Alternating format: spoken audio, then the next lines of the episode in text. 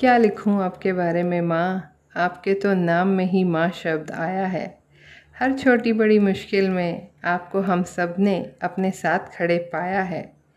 हर दिन, हर त्यौहार को पूरे दिल से मनाना आपने ही तो हमें सिखाया है। लगते हो आज भी द मोस्ट ब्यूटीफुल हम सबको इस कॉन्टेस्ट में आपने ही हराया है।